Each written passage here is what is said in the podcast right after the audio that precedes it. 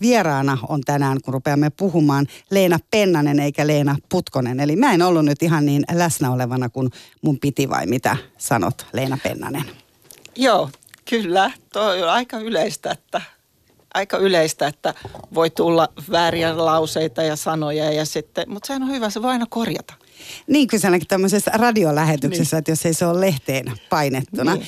Mutta on aika semmoinen niin selkeä esimerkki nimenomaan siitä, että ä, ajatus ei ole ehkä täysin siinä, tai on, mutta lukee vaikka paperista tai katsoo nimiä tai on monta asiaa. Eli, eli ei ole sitä niin sanottua, ehkä täydellinen on väärä sana, mutta ei ole niin kuin riittävää läsnäoloa mm. sille asialle. Tai on, on tietysti voinut myös laittaa jonkun väärän asian mieleensä, mm. mutta ylipäätään, että me tarvitaan semmoista niin kuin hetkessä olemista. Just näin, että me suunnitellaan jotain ja sitten se voi tulla sillä automaatiolla, koska se vie vähiten energiaa automaatio. Ja olla, olla tässä hetkessä ja läsnä, niin se vaatii vähän enemmän energiaa. Ai niin, mitä mä sanon? Mitä on just nyt? Siinä useasti sanotaankin englannin kielessä to be awake, eli olla hereillä. Me ollaan fysiologisesti hereillä – mutta me ei olla oikeastaan hereillä tässä hetkessä.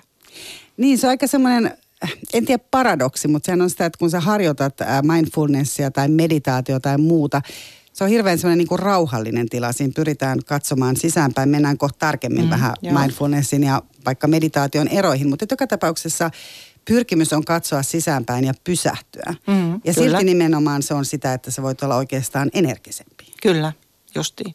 Että ei ole kyse siitä kun että puhutaan, pysähdyt. On kyse pysähtymisestä, mutta miten olla tässä hetki hetkellä, hetki hetkellä sanotaan rento ja samalla äh, hereillä niin, että pystyy tekemään niitä, mitä pitää tehdä. Et useasti ajatella mindfulness on yhtä kuin rentoutuminen on yhtä kuin nukkuminen. Eikö niin? Että se jotenkin on sellainen puoli uninen, vaan että hei, mikä on sopiva määrä energiaa just nyt, kun me istutaan tässä – että mä kuuntelen sua, mä oon tässä näin ja, ja mä en ole hirveän jännittynyt. Siitä on oikeastaan kyse. Mä ajattelen, että se on myös sitä, että voi olla jännittynyt, mutta mm. hyväksyy sen. Totta, sekin on. Että se on sitä hyväksymistä, se mikä on hyvä. tunne onkin päällä. Mutta jotenkin se, että mm. mun oma kokemus siitä on se, että – hyväksyy sen kaiken, mitä on, mikä sitten taas ei ole helppoa. Ei, ei. Ja kun, kun mä toin tämän MBSR-menetelmän silloin 2000-luvun alussa Suomeen, niin mä mietin todella pitkään, miten mä käännän tämän mindfulness-sanan suomeksi. Ja just, just mistä sä sanoit, että hyväksyntä, mä käänsin sen hyväksyvä tietoinen läsnäolo. Eli tässä hetkessä olla tietoinen. Ja se hyväksyntä on se oikeastaan se vaikein komponentti. Koska silloin kun mä tuun tietoiseksi just jännityksestä, niin useasti, että mä en halua olla jännittynyt. Ja kuitenkin se tilan tekeminen, mä puhun hyväksynnän sylistä, niin se auttaa, se tuo siihen rentoutta siihen jännitykseen. Se on niin kuin paradoksi. Sä voit olla jännittynyt, samalla rento ja, ja elämä menee eteenpäin.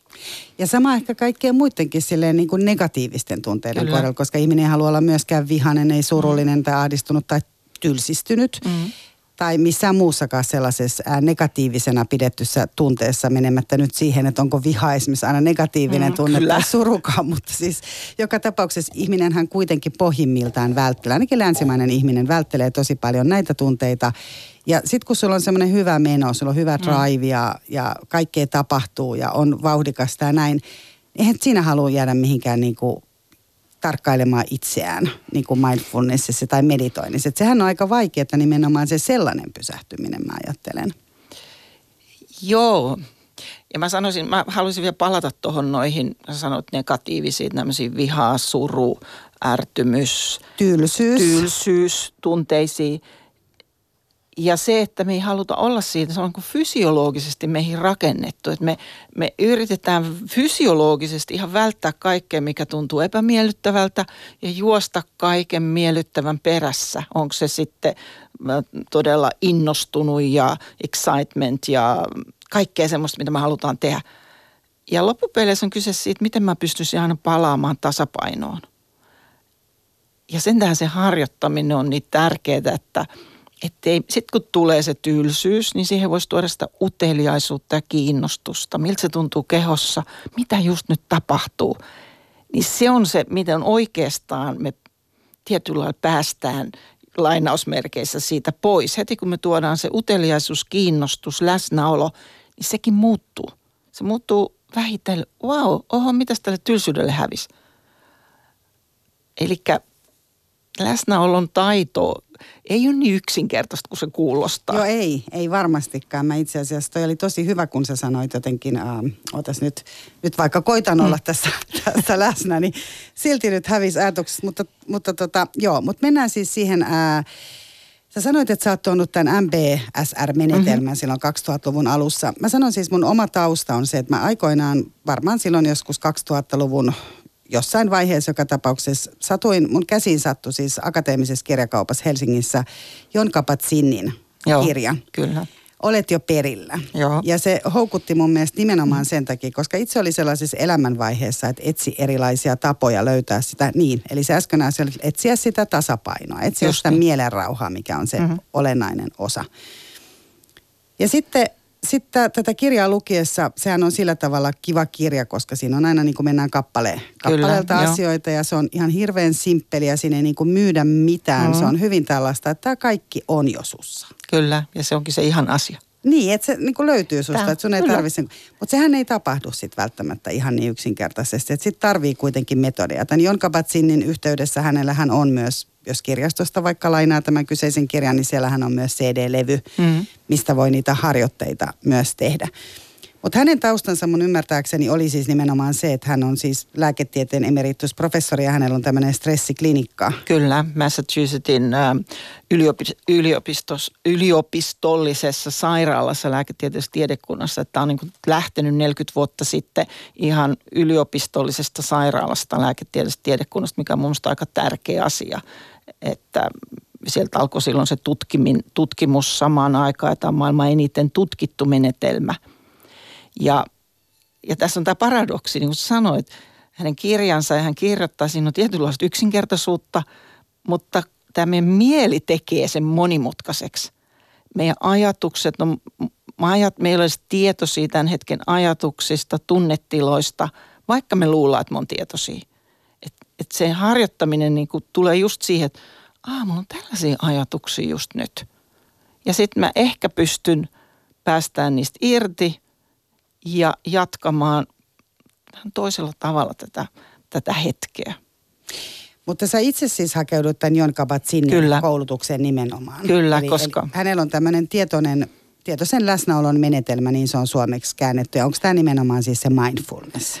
Joo, tai siis mä sanoisin, että mindfulness on mielenkyky. Se on, me jokaisella on se kyky hyväksyä tämä hetki, olla tässä hetkessä. Et se, se, ei ole, et se on kuin meissä kaikissa sisällä. Ja tämä mindfulness-based stress reduction, eli tämä MBSR-menetelmä, joka on kahdeksan viikon menetelmä, se kehittää tätä kykyä. Ja se kehittää sitä kykyä juuri sille, sille jos ajatellaan, että se alkaa, että mä ensiksi mä oon tietoinen siitä, että mä en ole niin tietoinen.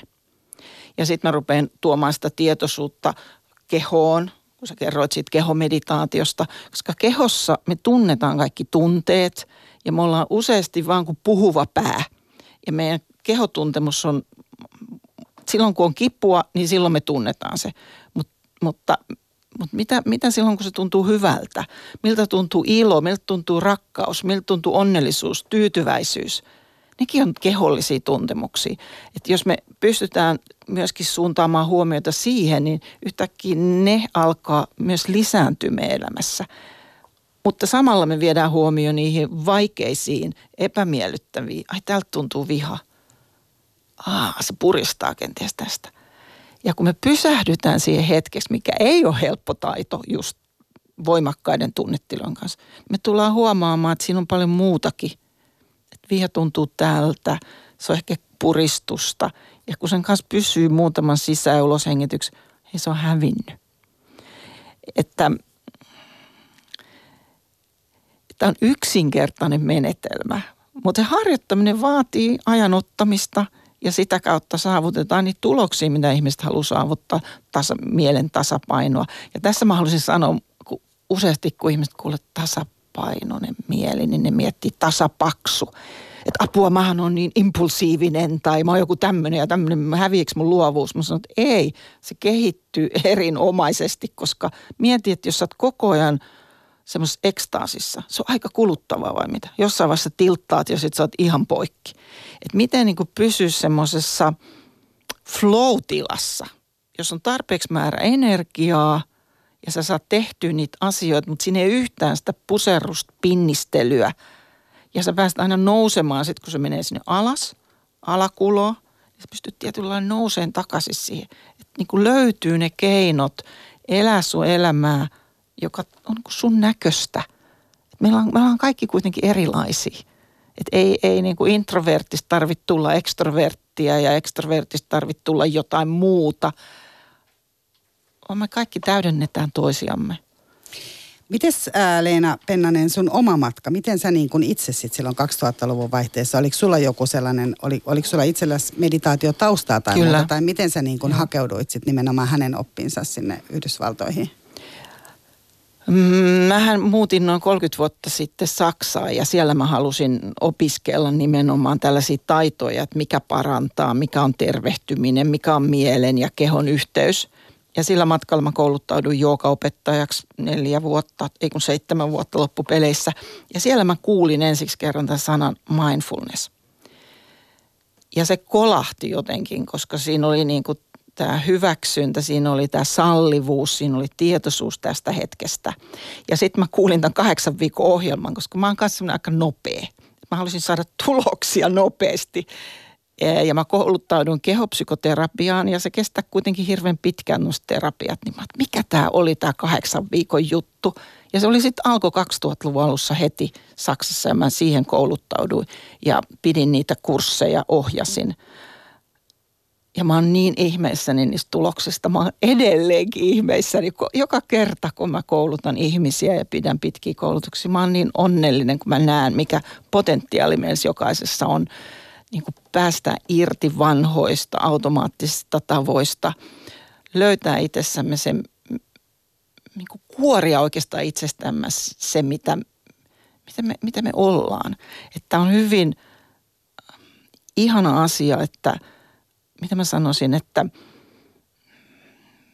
mä tuun enemmän omaksi itseksi ja samalla mä oon yhteydessä muihin paljon enemmän, jolloin se ilahduttaa kaikkia. Et se ei, tämä ei ole semmoinen, että minä vaan tuijotan omaa napaa. Silloin se ei ole mindfulnessia, silloin se on jotain muuta. Vaan siitä lähtee itsensä ymmärtämistä se, että hei sä oot samanlainen kuin mä. Säkin oot inhimillinen, säkin oot ihminen, säkin tunnet tätä, säkin tiedät jotain kivusta, surusta, tuskasta. Hei, ja siinä me kohdataan ilosta. Ja se luo semmoisen yhteyden – Onko se ollut sun omassa elämässä sellainen, että sä niin tunnistat sen itsessäsi myös, että se on tosiaan niin tuonut sulle itsellesi myös näitä Kyllä. puolia? Kyllä, ja mä, mä useasti sanon vaan, niin kuin, että kysytään, mikä toi mut tähän. Oma kärsimys. Että jos joku sanoo, että hänelle ei ole aikaa harjoittaa, niin mä, että, mä sanon, että ei mitään, että sehän on hieno asia, että sun kärsimys ei vielä ehkä ole niin suuri. Että sehän on ihan, ei sun tarvi, ei tämä ei tää kenenkään tarvi. Jotkut tulee sitten, kun on kaiken näköistä muuta kokeilu, niin sitten ajattelee, että tämä mielen harjoittaminen, sitäkin voisi vielä harjoittaa. Ja mä, mä oon käynyt niin pitkän oman polun ja jatkuvasti käyn sitä, että mä niin käytän, mitä mä opetan jatkuvasti elämässäni joka päivä. Voisin sanoa 24H, mä pysähdyn, että ai vitsi, tämä ajatus vie mua tonne. Leena hengitetään. Ja sitten mä voin vaihtaa suuntaa. Että kyllä se oma tuska ja kärsimys on ainakin mua niin kuin vienyt eteenpäin. Mä jotenkin ajattelin, sä käytät, äh, sä puhut paljon, kun sä puhut näistä asioista, niin sä käytät tosiaan, niin kuin alussakin puhuttiin, aika sellaisia isoja tunteita, niin kuin mm-hmm. just nimenomaan mm-hmm. se, että on kärsimystä, joka on kyllä tunne, mutta se olotila on kuitenkin on kärsivän ihmisen, tai on siis vihaa tai rakkautta mm-hmm. tai iloa tai muuta. Mä jotenkin ajattelen itse siis sen verran, mitä on harjoittanut, niin mä ajattelen aina, että se ei ole jotenkin niin, kuin niin suurta. Et mä jotenkin mm. ajattelen vaan, että se on ihan vaan niin kuin pysähtymistä. Että mm. aamulla kun sä heräät, niin mm-hmm. Kyllä. vaikka ei huvita, niin silti on semmoinen, että ehkä mm. mä vähän nyt tunnustelen, teen joko meditaatiota, mm-hmm. mindfulnessia mm-hmm. tai mitä ikinä se on, mutta että tavallaan, että pysähtyisi. Jos mm-hmm. ei sitä tee silloin, niin todennäköisesti sen joutuu tekemään sitten viimeistään parin päivän jälkeen jonain aamuna tai iltapäivänä Kyllä. tai iltana. Mutta tavallaan mä ajattelen, mä taas ajattelen, että itse löydän sen mm. hyvin paljon semmoisena vaan niin kuin ehkä rauhoittumiskohtana, mm-hmm. missä myös huomaa, että onko mä nyt jotenkin kiihtynyt, mihin, mitä mm-hmm. siihen liittyy, tai onko mä vaikka vaan väsynyt, tai mm, se, että kyllä. saa unta uudestaan esimerkiksi, jos herää yöllä, että mm. että ne ei ole ehkä niin isoja. Että mä en, mä en näe, jotenkin ajattelen, että se on enemmän se, ja sain sitten jotenkin sen Jon Kabat-Sinninkin mm. yhteydessä, mä ajattelen, että on ajatellut, että se on aika se niin kuin rauhallinen, helppo, tavallinen arkinen tila. Kyllä, ja se on hyvä, kun sä sanot ton, koska toi on osa myös sitä elämää. Mutta, ja se, ja se on hyvä koko ajan, niin kuin, että ai niin mitä on nyt? Eihän se aina ole niin kuin, just niin kuin, että on vaan semmoinen tavallinen, arkinen hetki, joka sitten yhtäkkiä, kun siihen tuo se huomioon ja se hyväksynnän, hyväksyvän läsnäolo, niin se onkin jo merkityksellistä. Tänäänkin, kun mä valmistauduin tähän, niin sitten mä rupesin juomaan, tein itselleni teetä, sitten mä pysähtyin siihen. Mä vaan katselin sitä mukia, joka oli aivan ihana ja miltä se tee maistui, aisti mun hengityksen. Ja se on kuitenkin, se oli mun ainoa, tai siis tämäkin on meidän ainoa elämä hetki, että mä voin olla tässä tai sitten mä voin olla automaatiossa. Että se on totta, että et kaikki hetket. Mutta ihmiset harvemmin alkaa harjoittaa, jos on niinku semmoinen suht normaali tilanne.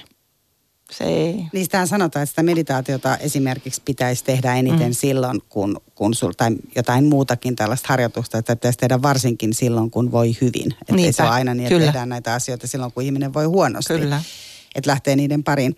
Miten sä Leena Pennanen ajattelet siitä, että mindfulness on tällä hetkellä esimerkiksi semmoinen sana, että se varmaan niin kuin osaa yksi toinen tietämättä kauheasti, mitä se tarkoittaa. Mm-hmm. Eli mindfulnessin takana on hirveästi kaikenlaista. Mä vähän kun mä googlailen, mm-hmm. niin mä ajattelin, että ai tämä on tätä ja tämä mm-hmm. on tätä ja tämä on tätä. Joo. Eli kun ihminen menee vaikka etsimään, sä että okei, nyt mä oon kuullut tällaista metodista. Mm-hmm. Meillä oli vaikka jossain tykypäivillä mm-hmm. tai jossain muualla mm-hmm. tällaista. Niin, niin voi törmätä niin kuin vaikka mihin. Mm-hmm. Eli onko kysymys kuitenkin niin kuin samasta metodista vai eri metodeista? Mä sanon yleensä tällä, tällä tavalla tähän, että – mindfulness, kun se on mielenkyky ja tiete, eniten tieteellisiä tutkimuksia on MBSR-menetelmästä ja siinä on hyviä tut- tuloksia, niin niitä tuloksia käyttää kaikki, jotka puhuu mindfulnessista. Mutta niitä tuloksia ei saa, kun tietyllä tavalla harjoittamalla. Sen tähden Johnikin loi sen kahdeksan viikon MBSR-ohjelma, josta voitiin tieteellisesti tutkia. Tiedettiin, mitä siinä tapahtuu – ja miksi sitä voidaan toistaa. Et, et, et ei kaikki, mikä niin kuin mindfulnessin alla on, niin ei, se voi olla mitä vaan siinä mielessä, jos niin kuin googlailee.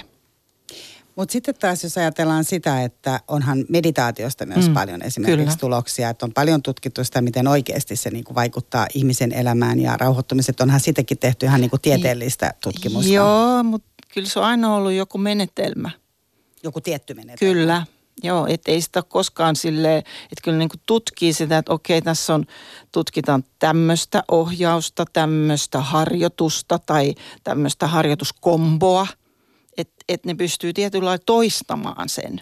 Että siinä on aina joku niin kuin tulokulma johonkin met- metodiin, menetelmään, johonkin tietyn tyyppiseen harjoitukseen.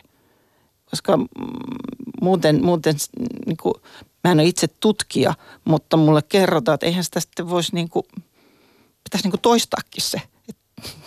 Niin ja se toistohan varmasti on mm. ja se tietty aika on nimittäin Kyllä. Tosi tärkeää. Kyllä. Että niinhän se on kaikessa harjoittelussa. Kyllä. Itse asiassa meillä oli viime viikolla nostossa vieraana ää, terapeutti Mikael Saarinen, joka puhuu myös sitä, että ihmisillä on koko ajan liian kiire. Kyllä, joo. Eivätkä, että lapsella kestää tietty, mm lapsella kestää sama aika oppia kävelemään kuin mitä, mitä on kestänyt aikaisemminkin. Mm. Että vaikka yhteiskunta on aika hektinen. Niin. Kyllä.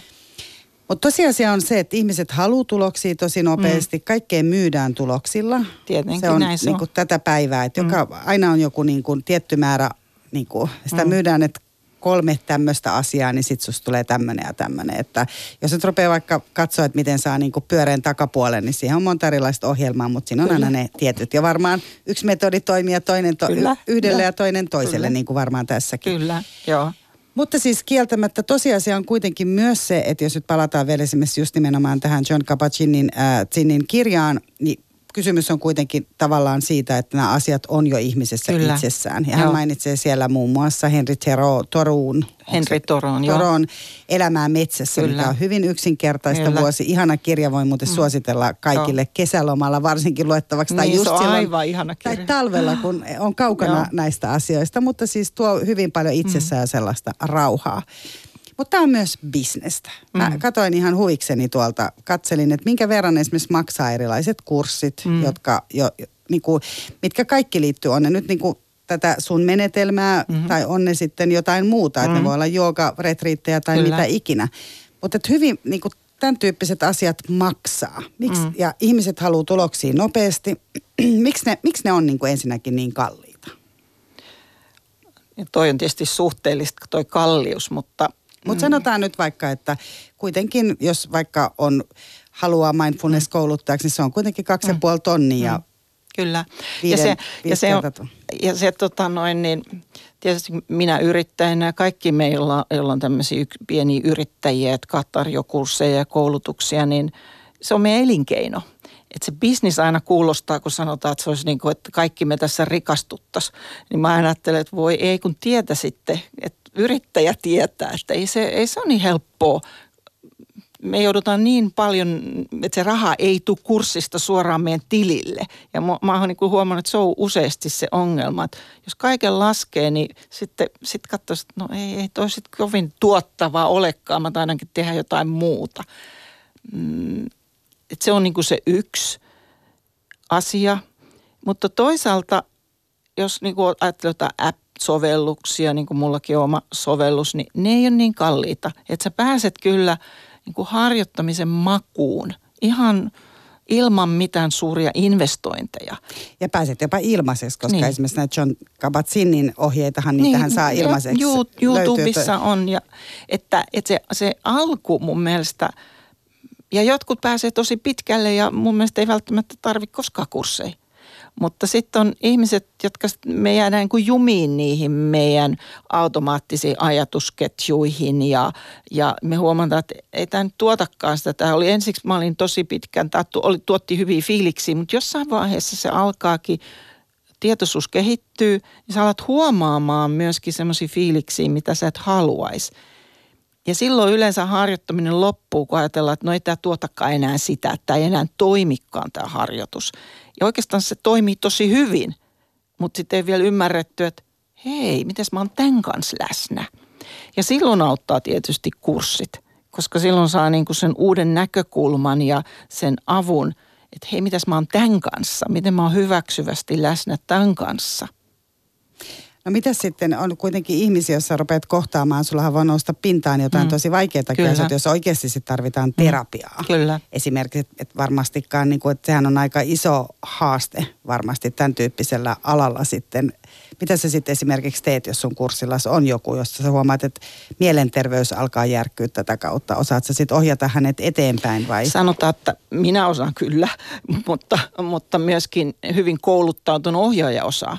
Et sen tähden sen tähden tämä ei olekaan sille, että feel good, että sitten sanottaisiin sulle vaan, että oho, okei, no lopeta sitten, jos sun juttu, vaan että... Mm, tai mennään jollain niin, toisella harjoitteella niin, sitten. Niin, että se on, tämä on niin kuin noissa kohdissa, niin tämä on hyvinkin yksilöllistä ja mitä se silloin tarkoittaa tämän henkilön, tämän ihmisen, tämän ihmisen kanssa.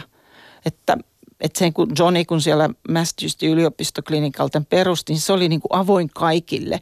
Ja se oli ennen, ennen kroonisesti sairaille, joilla oli todella paljon, niin kuin, niille annettu aikaa, että te parane, että menkää tuonne stressiklinikalle.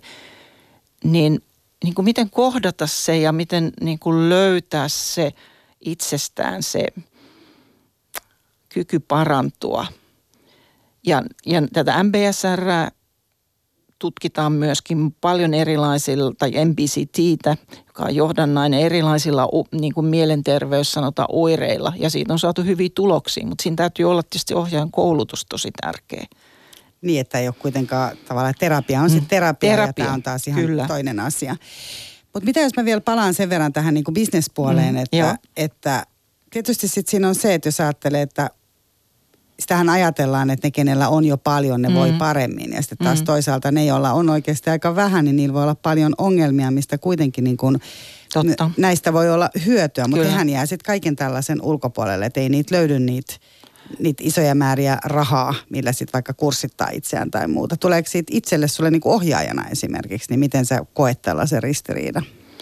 Sanotaan, että kun mä tiedän, mä koulutan ihmisiä, jotka toimii, toimii ihan niin kuin terveydenhoidossa, jolloin sinne, sinne pääsee niin kuin suomalaisen terveydenhoidon kautta. Että mä tiedän, että siellä on hyviä, hyviä ohjaajia.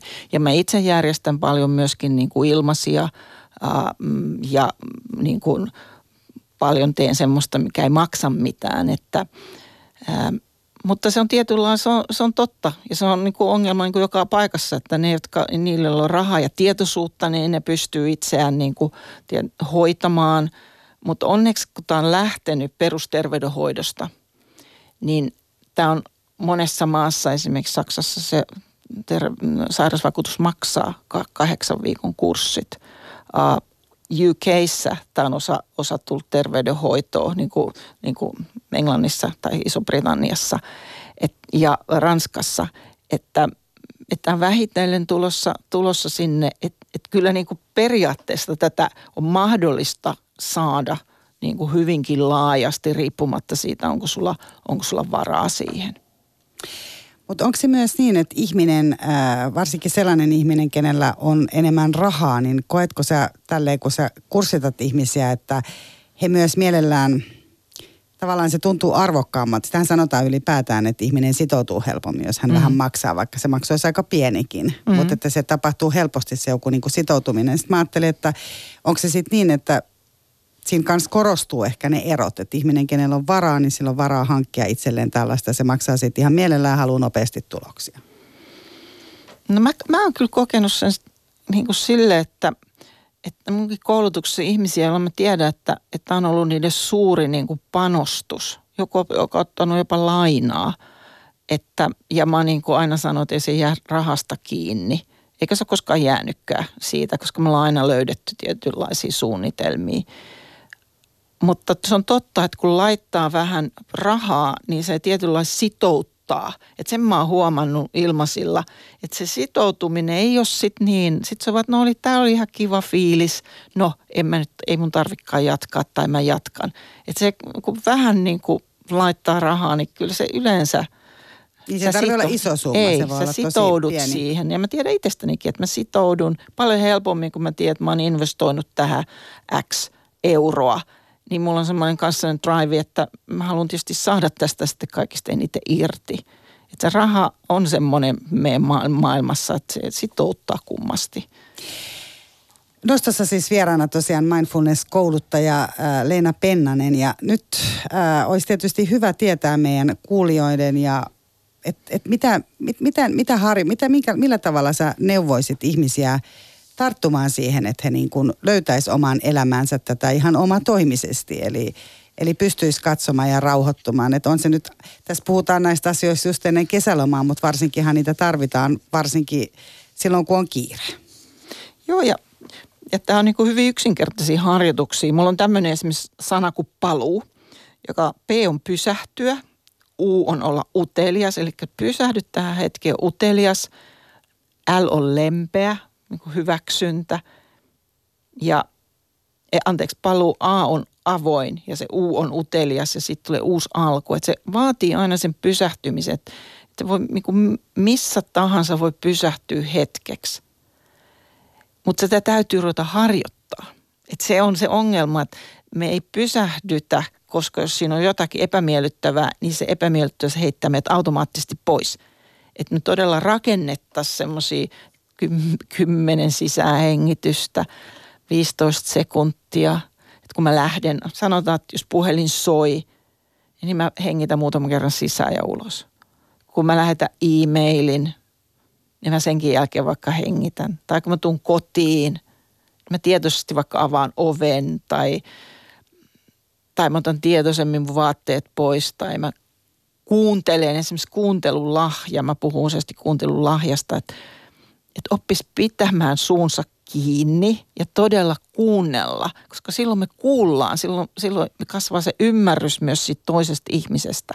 Että ne on kaikki sellaisia kohteita, jotka ei maksa mitään, kuka tahansa voi harjoittaa, mutta ongelma on se, että me ei vaan muisteta sitä – eikä malteta. Niin. Ja mä ajattelin vielä, jos sanot, että kuuntelee toista, mikä mm. on varmaan sen ihan kultaisen käytöksen kirjan niin yksi perussääntö, että kuuntelee.